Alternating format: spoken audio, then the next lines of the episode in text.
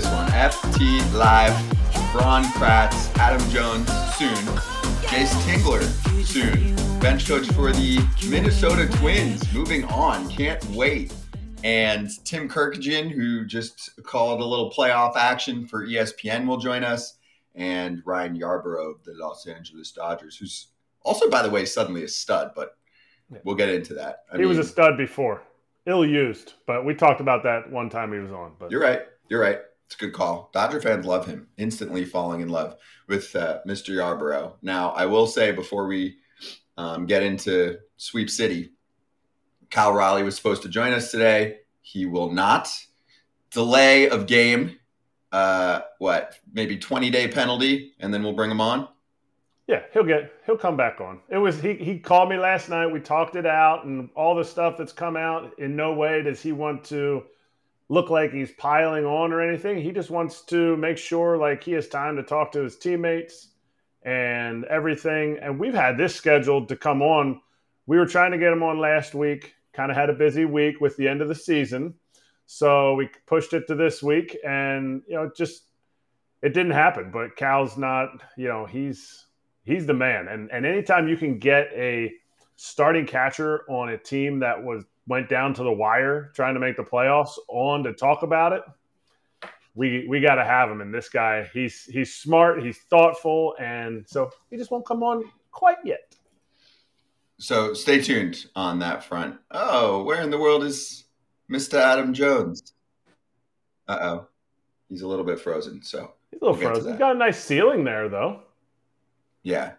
Is this that, is good, though. It's like a good preview that Simply AJ will be joining us soon, getting oh. himself a little locked in right now. Bro, the don't the the wireless at these hotels are just absolutely trash. I need to get I need to get hooked up with a company and just have a portable wireless that tacks into a satellite that shoots down to my phone. And Elon Musk, I'm calling you, brother. Done, done. We need to do something like that, man. It's hard to find. Collab. And I'm in Milwaukee too. I no love. I'm in Milwaukee. Are you at the Pfister? Thank God I'm not. No, I'm at the Hilton. Okay, better. Come on. I'd rather be at the Pfister. I'd rather have Ghost uh, than bad internet. you got Ghost Wi-Fi right now. That's the quote of the day right there. Ghosts over bad Wi-Fi, which I think many people would agree with. So let's charge the damn mounds. I'm so excited, Jonesy, today for all of the game threes. It's going to be awesome. I can't wait. Which which oh. game three are you most excited to see tonight? Oh man, you know I was really rooting for the Brewers and uh, the D-backs tonight, but uh, yeah, on a plane. They they're in LA right now, chilling. The the, the Twins they took care of business. Uh, the Phillies they were they were definitely a, a, massive favorite.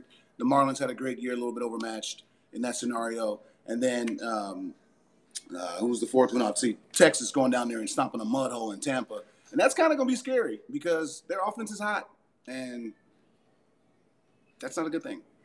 Is there anything, Kratz, to seven of the eight wild card series the last two years being sweeps? We only had one game three last year, which was Mets Padres. Like, I don't know, is there some formatting issue or it's just luck of the draw and we'll maybe next year get four game threes?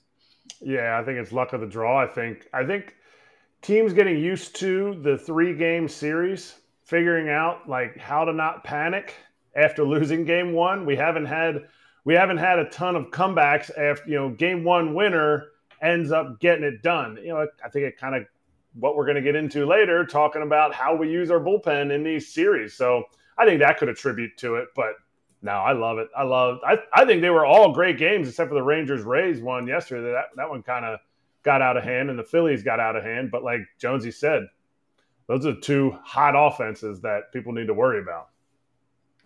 And, you know, un- unfortunately, there was a team that went down of the ones that we are talking about that the Mr. Kratz had gone a long way. So we'll get to that. Let's get into this. Um, a little that's what he said action because Jose Berrios gets removed way too freaking early from a game that the Blue Jays needed to win. And also, it's a marathon, so you can't just use your bullpen every day or you say Kikuchi at a weird spot. But three innings, shutout ball. And according to some people that watch Jose Berrios every single day, like the writers, they were like, this is the best we've ever seen him for three innings. And then he gets removed after 47 pitches. So first off, let's run through some reaction because obviously the Blue Jays lose. That was the entire freaking game right there. They take him out, and Kikuchi lets up two runs when he comes in. So first off, our buddy Whit Merrifield, who keeps it real after the game, said, "quote I hated it. Frankly, it's not what cost us the game, but it's the kind of baseball decisions that are taking away from managers and baseball at this stage of the game." Uh, Vladdy Jr. It's not our decision. We were surprised. Jose Berrios, Honestly, I don't know. It is what it is. um, and a little more from Vladdy Jr. Quote, obviously, everybody was surprised. Everyone was surprised with the decision, but there are things you cannot control. You can ask yourself many times, but it's not our decision. We were surprised. And lastly, let's get some thoughts from Toronto Blue Jays manager John Schneider, who I'm just going to throw this out there because most managers get a script probably was told what to do, but maybe you guys can help me out a little bit more with this. Let's get Schneid's post game. Yeah, we had a few different plans in place. Um, Hosey was aware of it. Uh, he had electric stuff, you know. Um, tough to take them out. You know, I think with the way that they're constructed, you want to utilize your whole roster, uh, and it didn't work out. You know, I, I, think you you can look at it broadly and say it didn't work out because they scored two runs when we did make a change. Um, you can also look at the fact that it didn't work out and we didn't take advantage of of uh, at bats we have with runners in scoring position. So, so you can sit here and you know second guess me, second guess the organization, second guess anybody. Um, I get that, you know, I get that, and it's uh, it's tough, and uh, it didn't work out for us today or yesterday. But you know, that's baseball. Sometimes there's 29 teams that are going to say the same thing when the season's over. Um, but yeah, it's tough way to end the year. Super real, super real, right there by Schneids. Like he's he's not ducking it. He's not trying to. To me, I think he's you know he's putting himself he's running himself over with the bus. But I want to really ask Tingler this when he comes on because he was a manager. He was you know he was a big league manager recently with this as people say, the quote new era of baseball. It's not a new era of baseball. I truly believe that the game plan that they put out there, that they thought about, that I texted Schneider about coming on this show, you know, the day before they started the playoffs, and he's like, dude, I would love to. The meetings are all day long. So those meetings are not because, man, I wonder how we can screw this up. No, they wanted to win. And that's the same new era, old era. They wanted to win these games. I just think the game plan was flawed because there is a looking glass type of way of looking at it and there is a actual we're in the mud we're doing this right now not in the mud like jerry Dipoto said but we're in the mud we're fighting this out holy cow jose is dealing right now he has eight swing and misses on 25 of his sw- of their swings of the Twins 25 swings, 8 swing and misses. That is incredible through 47 pitches. That's a great game on 100 pitches. You got to let it you got to let it ride, but you got to let your manager be able to let it ride. And teams also have that intermediary in the dugout that's like, "Oh, well, I'm the help helpful analytic guy that's also helping you on the field." everybody needs to be together in the situation, but also understand that you got to give your manager more leeway in that situation. And Schneids most likely is going to stay laid in front of the bus because there's nobody else that he can that he can throw under the bus because all those guys are protected by the shield of not having to be in the limelight of being the manager. Should a front office person like say Ross Atkins come out and say, "Hey, I just want to point to our front office working on a script together and highly advising that this was the game plan and please don't put this all on the manager because I think most fans still look at the game and go, "Oh, John Schneider, nofeel.com. What are you doing, dude?" I can tell you he has feel. I know he has feel and Tingler's going to say the same thing because we're all buddies when we played together. Like there, there's there's a there's a piece of it that people would say, okay, Ross Atkins comes on. Are we just bringing are we just bringing more people on that make the most amount of money? Like when how many people are in that room making that decision?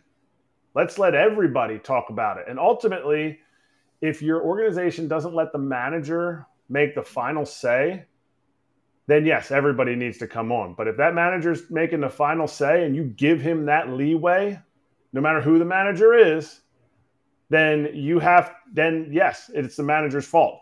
But that those meetings need to be if I'm the manager, I need to say, "Okay, guys, I see what you're saying, but I also see what's going on in the game. And I know 100% that Schneid's knows what's going on in the game and knew what he saw there, but he had his hand he was right here was the the bullpen button, and he had his hand right over top of it because if it didn't happen on the 47th pitch, it was going to happen on the 30th pitch. He already had Cabrera ready.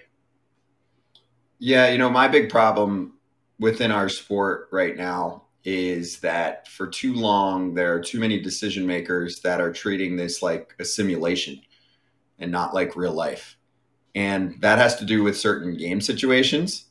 Of course, we can look back at the famous Kevin Cash removal of Blake Snell, and same thing as if Kevin Cash was the only one making that decision. Come on. And we just covered the hot topic in the sport from a front office perspective on Jerry Dipoto and the Mariners. That press conference sounded like a damn simulation 54% doing you a favor.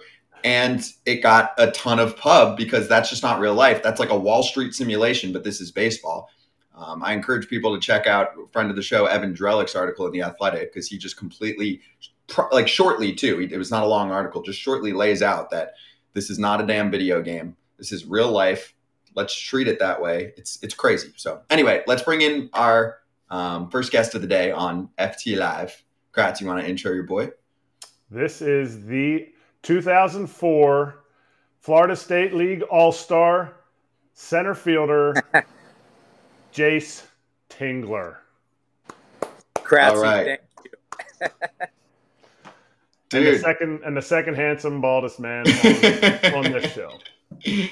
Uh, and um, the right hand right now with Rocco Baldelli and a great, great twin series, little sweep city. Obviously, we were going over the Toronto side, but first off, Jayce, let's get into what the last few days have been like for the ball club and of course, you know, the big topic, especially for like the local news when they're not, you know, locked in on baseball, is like, we got rid of these streaks and now we can just play ball. And at least I know the players weren't alive for for a lot of this stuff or weren't paying attention to it, but at least they don't have to get asked the questions now in the clubhouse, and that's kind of nice.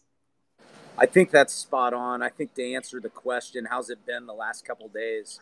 Um, it, has it, been wild. Like a really since the start of the second half, our our group has played extremely well. We've had some young guys come up, you know, whether it's Julien and Royce and Wallner, and um, you know, our veterans are coming together. So for the second half, uh, we've started to score runs. We've pitched it well all year, and uh, now we're playing, you know, what I think is really good baseball. And I think the the best thing about it, yes, the the streak is snapped um, but it's really unbelievable to see just kind of a city come together. Um, Target Field was rocking. Uh, you could feel the energy in the entire stadium, out around the stadium, walking after the game. And so, uh, anytime a city kind of just connects uh, with the team, um, it's a really fun atmosphere, and we just want to keep it rolling. Can you believe that they haven't won a playoff game in that city since we were in high A. Like that's like think back to high A. Like how does this stadium? How did it feel as you guys were, you know, culminating these wins? Well, a lot of our young players um, have certainly been asked the question throughout the year, so everyone was aware. Um, I think the best way to answer that is I look at the um, the organization and the men and women that have worked here for 20 plus years. And even after the first game, um, you saw almost some, you know, tears of joy and just what a relief it was. And, you know, we're kind of sitting in there in the coaching room and it's like, hey, we got one more, we got one more. But you could just see, I don't want to call it pain uh, of the last 20 years, but you could see a sense of joy for the people um, that had been here for a long time. And that feels really good you mentioned it right there about the second half. You guys kind of started coming together. I think it was Max Kepler had come out and he was like, I don't really know what's going on. But since the second half, he was like, we're really kind of meshing. And he was like, it's not, it's not like we had clubhouse dysfunction. Can you put your finger on what he's talking about? No, um, I, I, don't think uh, it, it's really one thing. I think um, if I was to sum it up, A, our pitching has been excellent all year. So let me start with that. Um, number two, we've got a young group, whether that's uh, Kirilloff at first base, Julien, Royce. I'm going to throw Jefferson behind the plate at 25 years old. Um, and I also want to say the the men that we acquired, that the front office and the organization acquired uh, during the offseason of veteran players and presence, whether that's Vasquez, whether that's Michael Taylor, Solano, uh, Farmer, these guys have been tremendous. And so I think as the year's gone, um, we've just gotten to know each other better. And uh, we've done things all year long. We have uh, platooned and done pinch hitting. So I think once the guys kind of finally found their sweet spot and role, uh, when they're going to be hitting, what to start to look for, I think everybody naturally got comfortable. And that would be my best explanation of things just kind of coming together. So you're just winning. That's what you're saying. You guys are just winning more games than you're that losing. Helps. That helps. That helps. So are you happy that you're missing your extra day of BP right now and doing the show? You're you're not out there. And are they let me point to it right over here. Are those champagne bottles behind you there? Are those little mementos? So I literally snuck out of our workout and I snuck back to one of our clubby's office space so I cannot tell you what Big Frank has back here, uh, but it's a great setup. and some Wheaties. I see some Wheaties back there, but anyway, we we we dig- we digress a little bit. How much does Royce be needing to jog and having a hamstring? Does that not to use a pun, but does that hamstring you guys? Or do you guys feel like that's okay? Like he can just he just needs to jog down the line and give give what he gives, and he's going to hit some dingers for you the latter part. Um, we are just pumped to have him back in our lineup. And so Rocco has sat down with him. Everybody's explained it to him. He's a ball of energy and said, look, um, it's more important you for you to stay in the lineup than it is, you know, to go sprinting down the uh, line, trying to go 100% and possibly uh, re-aggravate uh, the hamstring. So um, that's going to be the challenging part uh, for Royce going forward. And I think the big thing is about winning – uh, we get today off, tomorrow off, and so each day um, Royce is getting healthier and healthier, and and that's a good thing. Hey, Jayce, let's go over yesterday just to get your perspective. When you did see Jose Berrios um, firing on all cylinders those first few innings and then taken out, what were your thoughts, first off, on how his stuff looked? And then what were guys saying in the dugout and what was going through your brain? Did you guys anticipate? Because I know everybody has like this perfect game plan of, hey, if everything goes the way we want, this is what it is. Were you guys like, whoa, we got shut out for three innings with really good stuff, and now he's taken out? No, we weren't shocked at all. We were prepared for honestly four or five different scenarios. And so before the game, maybe three hours before the game, we sat down uh, with some of our team and analytics team and coaches and – uh, said, hey, what, what are the likely scenarios? What's this going to look like? Obviously, they have to win uh, to, to survive. So we went through four or five uh, options, and so I felt like we were prepared. Um, you know, obviously, you know, you're watching the game, and, and we've got the, the, the screen on in the bullpen, and we can see who's getting up and going. And uh, we kind of had the lanes where if they're going to uh, throw a lefty or Kikuchi, we, we thought this would be, be in line. And um, so even before the game, we talked to Willie Castro and Solano and Farmer, uh, a couple of the guys that come in against uh, the lefties, and so we were prepared and and uh, we weren't surprised as far as uh, Berrios stuff.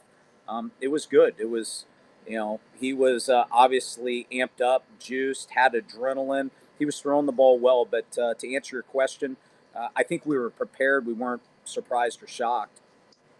You as a manager, you're in that situation. You've been through these types of meetings, do you feel like the discussion today all over the place is, oh, you know, so and so has too much of a say in these decisions? Do you feel like teams take away, take the decision out of Schneid's hand there, and like kind of give him like, well, this is the script, and we have to stick to it? Um, I don't know. I can't speak for for their you know case. I can say I know Schneid as you do, um, you know very well, and he's got tremendous feel for the game.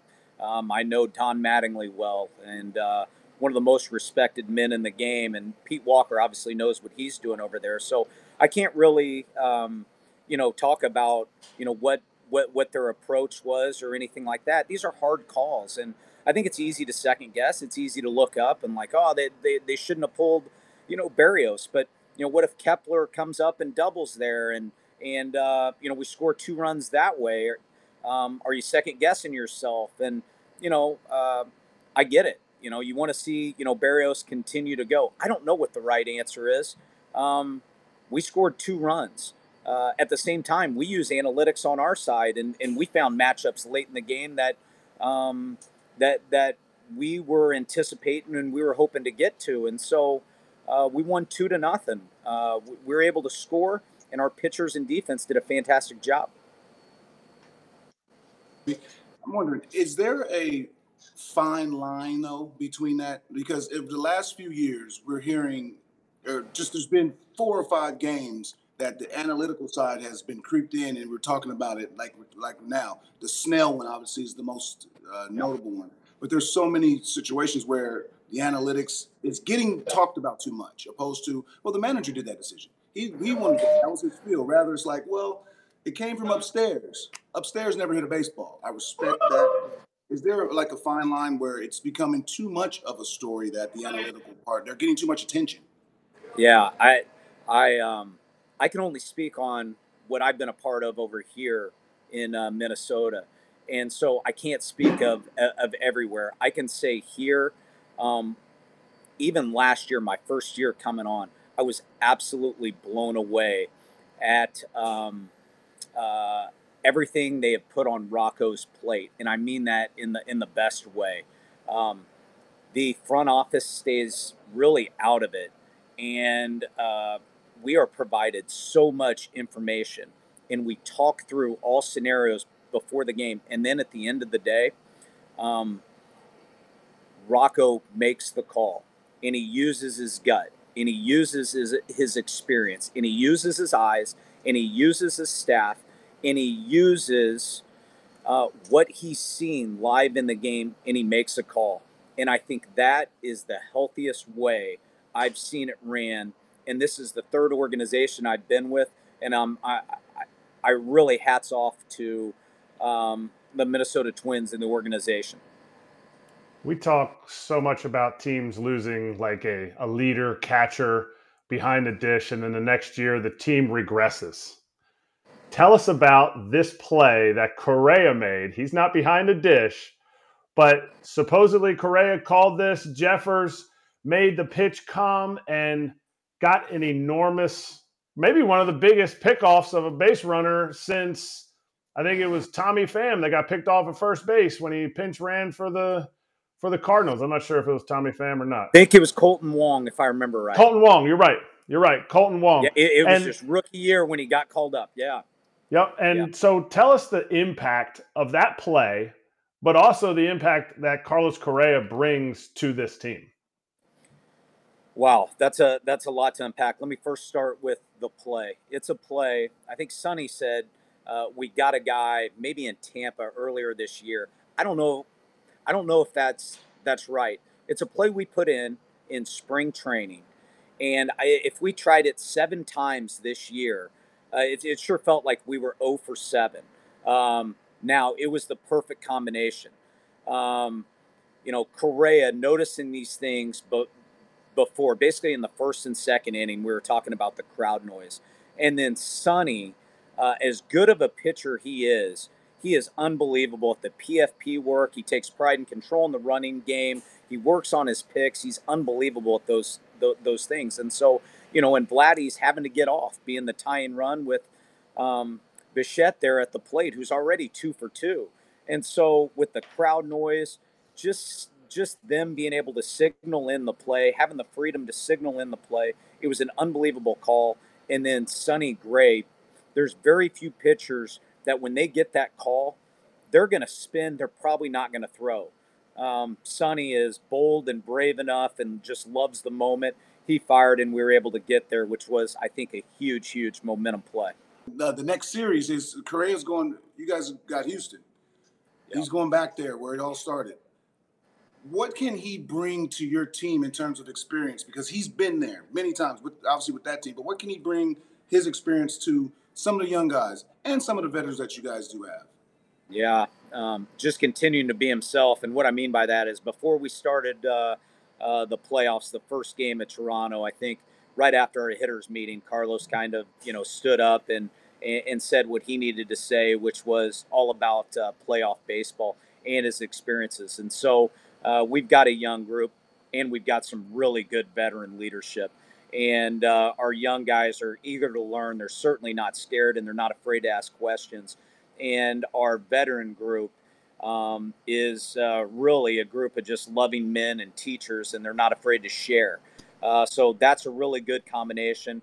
Carlos's experience, what he does defensively, uh, what he's doing at the plate, just his overall presence. Um, I think he gives us a, a, a lot of confidence knowing uh, how many games he's played and performed uh, in the playoffs. So, Jayce, Carlos has been on this show and spent a lot of time with us, and, and I thought it was really interesting because we have you know more time sometimes on this show than you would say like on on just basic TV. And he went over how in depth his preparation, research, how serious he takes the mentoring component, how much he realizes that he comes with all of this experience, and that's like part of his paycheck, which is super cool. So the next layer for me is your game planning for the Astros. Obviously, there's tons of turnover with many teams, but there are still dudes that he knows about. There's organizational strategies that he knows about. And you see this during the regular season all the time. How helpful, how, you know, extra coach ish is Carlos going to be for this series? Well, I think it's Carlos who knows that organization uh, in and out as as well as anybody that's currently outside the organization. Uh, and we also have Christian Vasquez, who caught for them down the stretch last year. So uh, we're certainly going to get their input into the game plan and and um, yeah, and kind of go from there. So we're getting ready to get on a flight here in an hour, and that's where a lot of the the, the heavy work or the heavy lifting of the game plan game planning is going to be done over the next 24 hours. What's the one thing that you've learned since you've been over with the Twins since getting fired from the Padres? Now that you're over with the Twins, that you're going to take into your next managerial job, that you're like, holy cow, why did I not do that when I was a manager? Yeah. Um, I'll tell you one thing I've got going on right now. So this is um, my fourth time in the playoffs uh, 15, 16, 20, and, and now. And uh, I told Rocco and I told the staff the first three times um, I was focused, I was laser focused, I was intense. It was I was seeing things right here, and you know what? Um, I didn't enjoy it. So this run, I told Rocco, I said, um, "We're prepared. We're going to play great ball uh, if we're loose and we're having fun. And uh, one challenge I, I, gave him, one challenge I gave our, our uh, coaching staff is um, enjoy it. And now I'm noticing, I'm taking time, I'm looking up in the stands, I'm seeing an electric stadium, I'm seeing uh, just big moments, I'm seeing things different than when I was just so under pressure and, and, and just trying to stay in the moment. I'm enjoying it um, and and just having a hell of a time on this run. I don't want to keep harping about the Padres and all that because you know it's all positive and good news is what's going on with, with the Twins right now. But um, we've beat them down on this show, and let's beat them down a little bit more. So uh, like uh, their year this year, obviously not the expectations that everybody wanted. Um, do you still talk to anybody in the organization? Any you know that that you uh, keep keep track with, and what's your thoughts on the on the Padres not so good year. You know, um, I, I text, uh, keep keep in contact with you know some of the players. Uh, certainly when they're hitting uh, accomplish, accomplishments in the game, uh, or signing contracts, anything like that. I I reached out, but to be honest with you, you know, us being in the American League and the American League Central, um, I've really just kind of stayed focused on on everything going on over here and truly enjoying my time over here.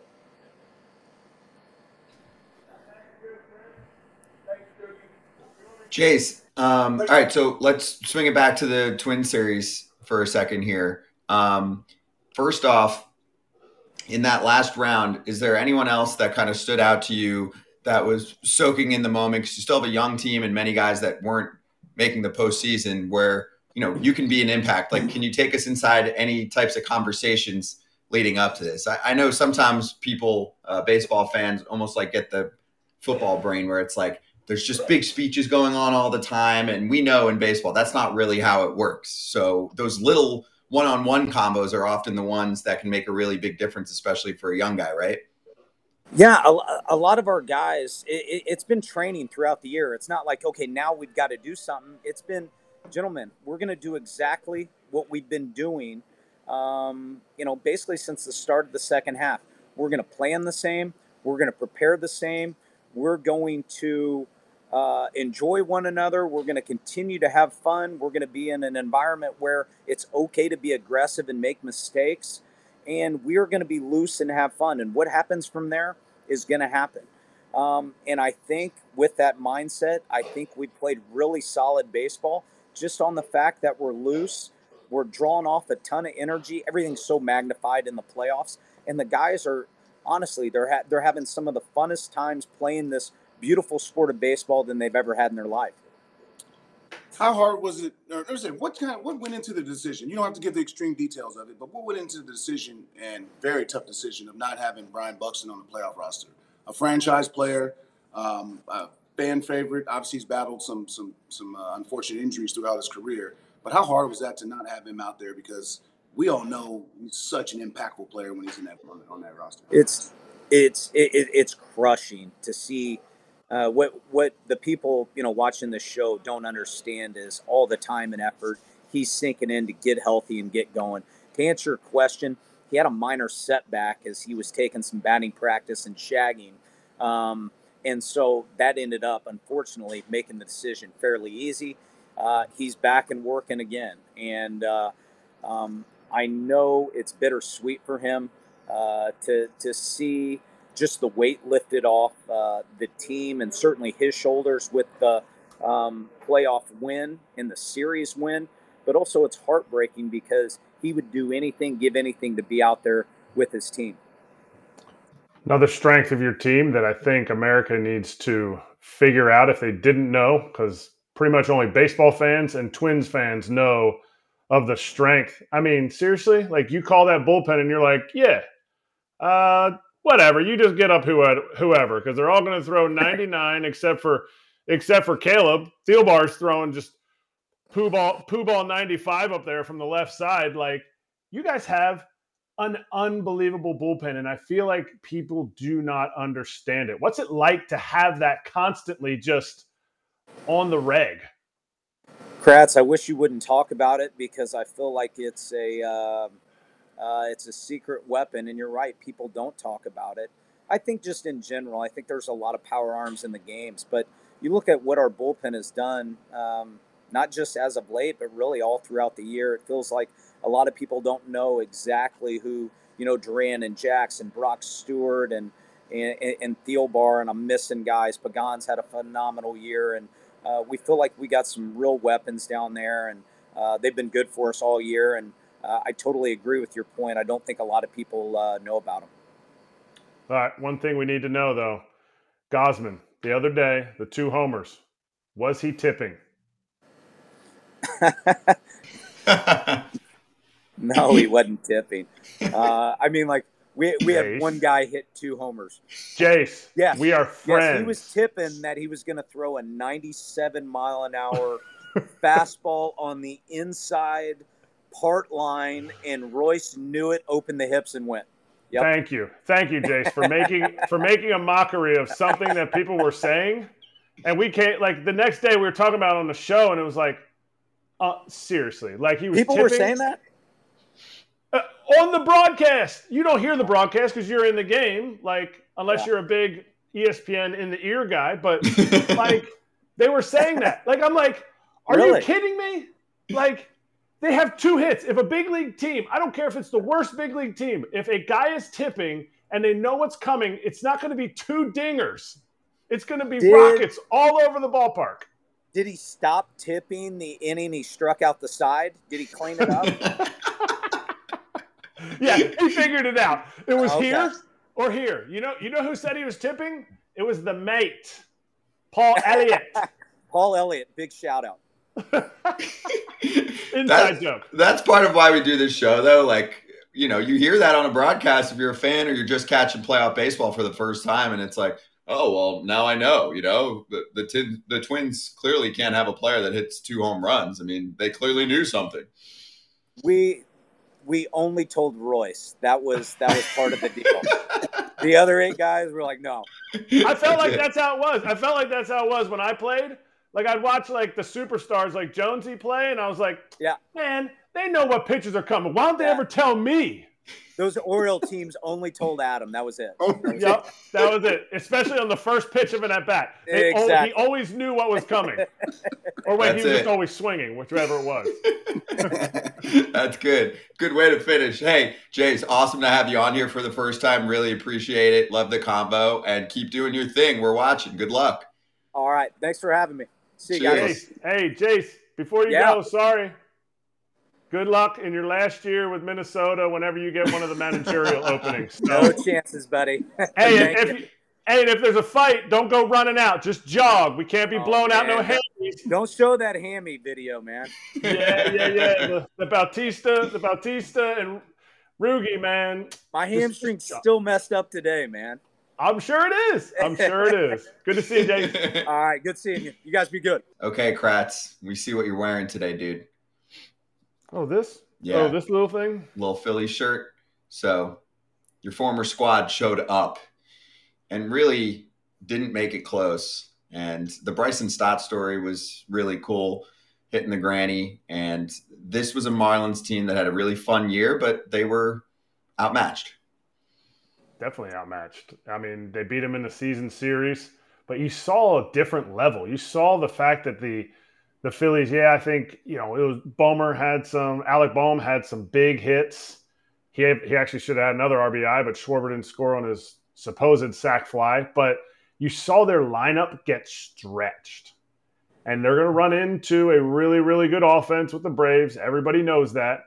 But this is why I think a lot of people are thinking the Phillies are the third best team. Yes, they're ranked third in the National League, but they stretched their lineup. Rojas in the in the I think he was hitting ninth, and Pache was hitting Cristian Pache was hitting eighth. These guys were either putting up good at bats, getting outs, getting big hits, and they didn't even have Brandon Marshall in the field, one of their better left-handed hitters. Jake Cave has had some huge at bats for him. Another guy that was on the bench. So this team's length in their lineup is really big, but I think the linchpin of it all, if they continue to stretch this lineup out, is JT Realmuto going two for his first two in his first two at bats with a double and a homer, and that just demoralizes teams. Not not his hits, but the fact that a guy that good can be that deep in a lineup, you're just sitting there going, ah, man, I just can't do anything. And the Marlins were up against it yesterday, and they had no answers on the offensive side. And Nola Wheeler won too, or Wheeler Nola technically. Oh. That doesn't hurt. I also do think, I mean, I know the bullpen has, as usual, any bullpen's going to go through some ups and downs. There were some guys late in the season that struggled a little bit. But stuff wise, Jonesy, this bullpen is as elite as it gets. I'm talking about stuff. Guys are going to get hot and cold. Alvarado's been like one of the kings of hot and cold for a while now in the sport. But when those guys are firing the right way, I mean, you can carry a hot bullpen late in the game too. That's my thing is now we've got the big boys. This is the series that's going to get a ton of eyeballs. It's Braves Phillies, just like last year, NLDS. Braves got upset. They were the best team in baseball this year. How does that look this time around? The reason that I picked the Phillies to win the World Series is because I feel like the bullpens are close enough. I feel like the Braves have the lineup advantage, but the Phillies lineup, like Kratzy said, is pretty damn good. And then starting pitching wise, at least for now, I'm taking Wheeler Nola one and two, and even you know on the three side of things, like they don't have Charlie Morton right now, so I actually do think the Phillies have the starting pitching edge. Fried, you know, I know he pitched the other day and whatever their their fake games that they did at the ballpark, but this is going to be a ridiculous series. I would be surprised if we've got like a sweep going on either way.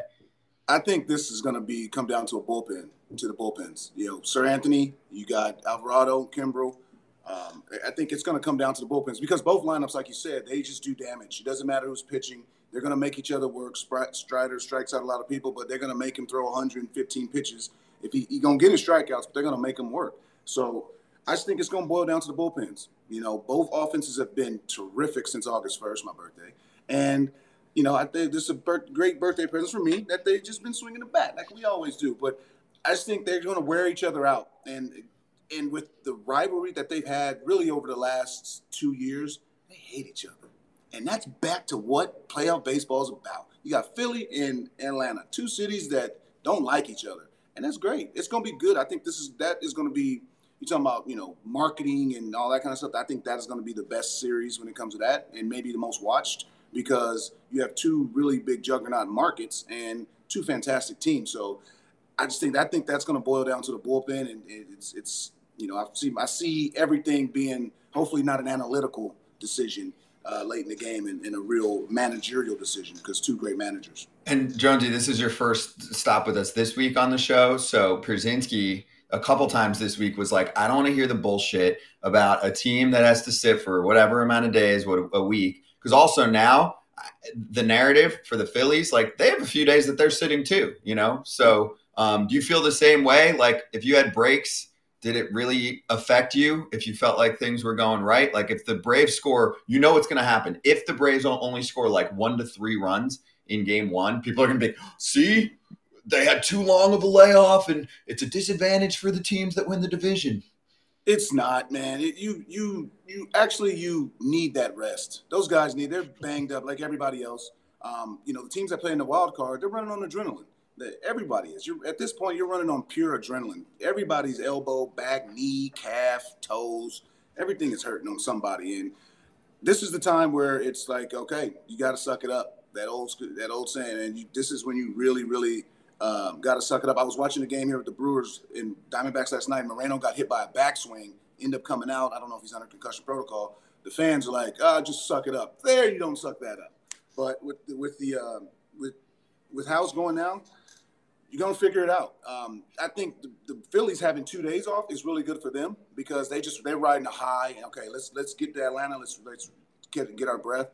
And the second that uh, the Braves lineup struggles, especially if they go through twice and they got two hits and they're some dinkers or something like that, they're going to be questioning like, oh, was this layoff long enough? When the answer is we know that it's not because these guys still had simulated uh, games. You can't simulate the actual game but you can simulate the physical the physical action, and they were doing that. So I think them, the Dodgers, the Orioles, and the Astros, I think they're they're going to be ready and poised to open up. I think Jonesy would agree with me, and I'll make it quick, but at the end of your playoff month, you are exhausted. So the whole wild card guys going on adrenaline or you know sitting around for the ALDS, you are exhausted because you are just so mentally focused and physically drained from the season you need to sleep like three or four days at the end of the season, mm-hmm. end of the mm-hmm. off season. Let's slap hands.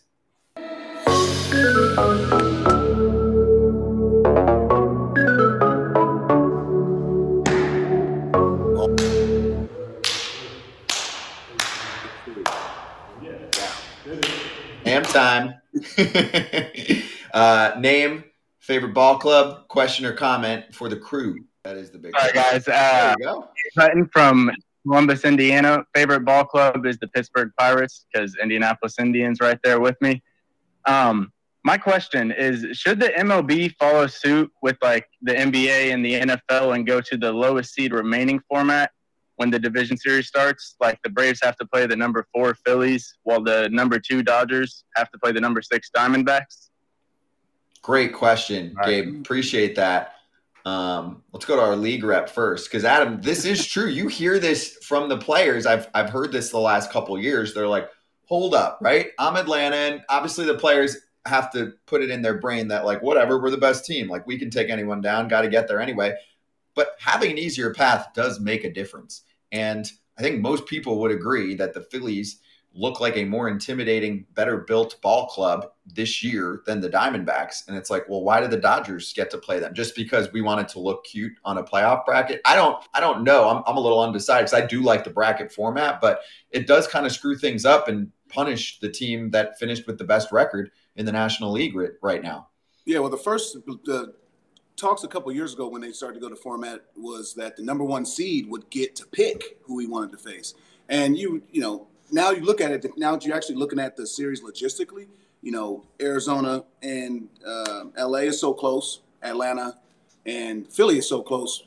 To have them both fly across again, you're flying charter. I wouldn't really care if what they have to do with that, but it is a little a little weird when you see a one facing a four, the, the, the lowest remaining seed. He should they should be facing the top seed in my opinion. And you know, I'll I'll uh, bring this up to Mr. Manfred during our meetings. I might get slapped, but uh, I'll, uh, hey, it's worth a shot. I don't think you're getting slapped, man. You're pretty damn strong, and you're actually taller probably than most people think. So. Boss, man. Hey, boss. Boss. the boss. I think he'll listen. Big. I need to see that video. I need you to put your phone out, and I need you to have it in your pocket and I need you to be like, hey, what do you call him? You call him Roberto? What do you call him? Bob? Hey, Bob. Mister. The man. Mister. Mr. Manfred. Mr. Manfred. I think, I, it's a, I think it's a claim worth hearing, though, Kratz, from, totally. from the league to consider, especially if the Braves do get bounced. You are going to hear that. They're going to, and like, let's say the Dodgers sweep the D backs and the Braves get bounced by the Phils.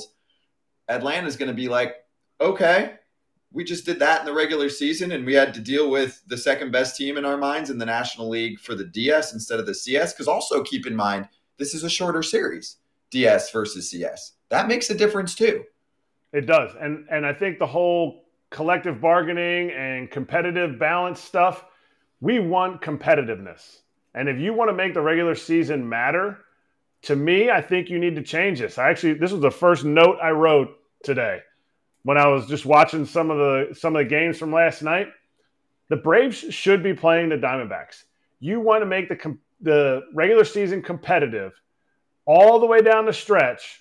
That number one seed is super important. That number two seed is super important because you get to play the team that's the most tired, the most, you know, who didn't do the best. Now the Braves are kind of getting the short end of the stick on this one because they should be facing the Diamondbacks. So make sure you tell Bob and have your camera on, have your phone on when he slaps you for bringing anything up, and then we'll still we'll still invite you back to foul territory after. But no, to that though, that makes total sense. Is that like the Diamond like the Diamondbacks Brewer series? Every series knew where they would the winner. They knew where they were going. The, the crazy part would be like if the Brewers win, okay, they go this way. If the Diamondbacks win, they change their flights. So that's when they tell you, hey, we're going on the playoffs, pack a big suitcase because you don't know where we're going to be. You don't know how long we're going to be. And, and how it was a couple years ago, Diamondbacks would, would, be going down to Atlanta, and Philly would have to take the far the far flight. Mm-hmm. So that's those are those those are very good points, and you know that's when the travel secretary really comes in. Is like, but you know, I talked to Roger Riley yesterday, and he, they already knew. Like, we win, all right, we're going to L.A no nothing about it. Opposed to if we win, well, we got to watch the Phillies Marlins. We got to see what they're doing to to know where we're actually going. Some people be sitting on the tarmac not knowing where they're going. Yeah, and that is a good call. I know logistically that can get messy, and these are real human beings. But at the same time, I'm like, it's playoffs. Like, whatever. You wait on the tarmac. That's like a cool story. You're sitting there, and you're like, all right, fuck it, we're going drinking to too. You're, you're sitting on the tarmac, and you're you're still drinking champagne. You're still whatever because you're celebrating. Yep. That's good a good call. flight. Good call. Kratats, what do you got? Oh, AMP at foul territory. If you want to be part of the conversation, we do it at the last, you know, five ten minutes of the show. Obviously, went a little longer today because we had our boy Yarborough going strong at Kratz. Kratz, what's on your head? Columbus Clippers, ring in your bells. I can't believe I found another Columbus Clippers hat. This is our alternate BP hat. It's a big league place there. But Gabe brought up Indianapolis Indians. Played there for two years, Gabe. Appreciation Station. there you go. And uh, just for everyone to know, for Friday's show, Ken Rosenthal joining us. Junior. Junior, right. Not that junior, though. But yeah, Ken Rosenthal Trevor May um, of the Oakland A's, uh, a social media superstar. We'll have a lot of thoughts on everything coming up. And the Arizona Fall League's kicking off. So Jackson Jobe, one of the top prospects in the sport, he's in the Tigers system. He can freaking play ball. Yeah, so we'll get to know him and many other Arizona Fall League uh, players throughout the next month too. So, uh, Jonesy, have fun, dude. I don't, I don't know if we're seeing you um, till after make, you get a little Baltimore action, right? Yeah, I'm gonna make it work. Me and Mark on the call, back and forth. I'll make it work. Okay, good, good. We want you on. We, we need live reports from Baltimore, please. Okay, we'll get you, we'll get you some better Wi-Fi. Oh, uh, Baltimore, I'll get Wi-Fi. I know where some good Wi-Fi is in Baltimore. I'm in oh. Milwaukee. Come on, come on. Baltimore, uh, good Wi-Fi, crab fries, and maybe some dubs for your O's. So we'll see you on the crab cake egg roll. Crab, crab cake, egg, egg rolls. rolls. Oh, mail one to Kratzy. Good luck. Have fun out there, dude. We'll do. Hey, get in on the action with the FT fam at BetMGM. New customers use the bonus code FOUL, F O U L, for a $1,500 first bet offer. Download the BetMGM Sportsbook app on iOS or Android or visit BetMGM.com. Sign up and deposit at least $10 into your BetMGM Sportsbook account. Place your first wager and receive up to 1500 bucks back in bonus bets if the bet loses. If that bet does lose, your bonus bets will be available once your initial wager is settled. Gambling problem or concern? Call 1 800 Gambler.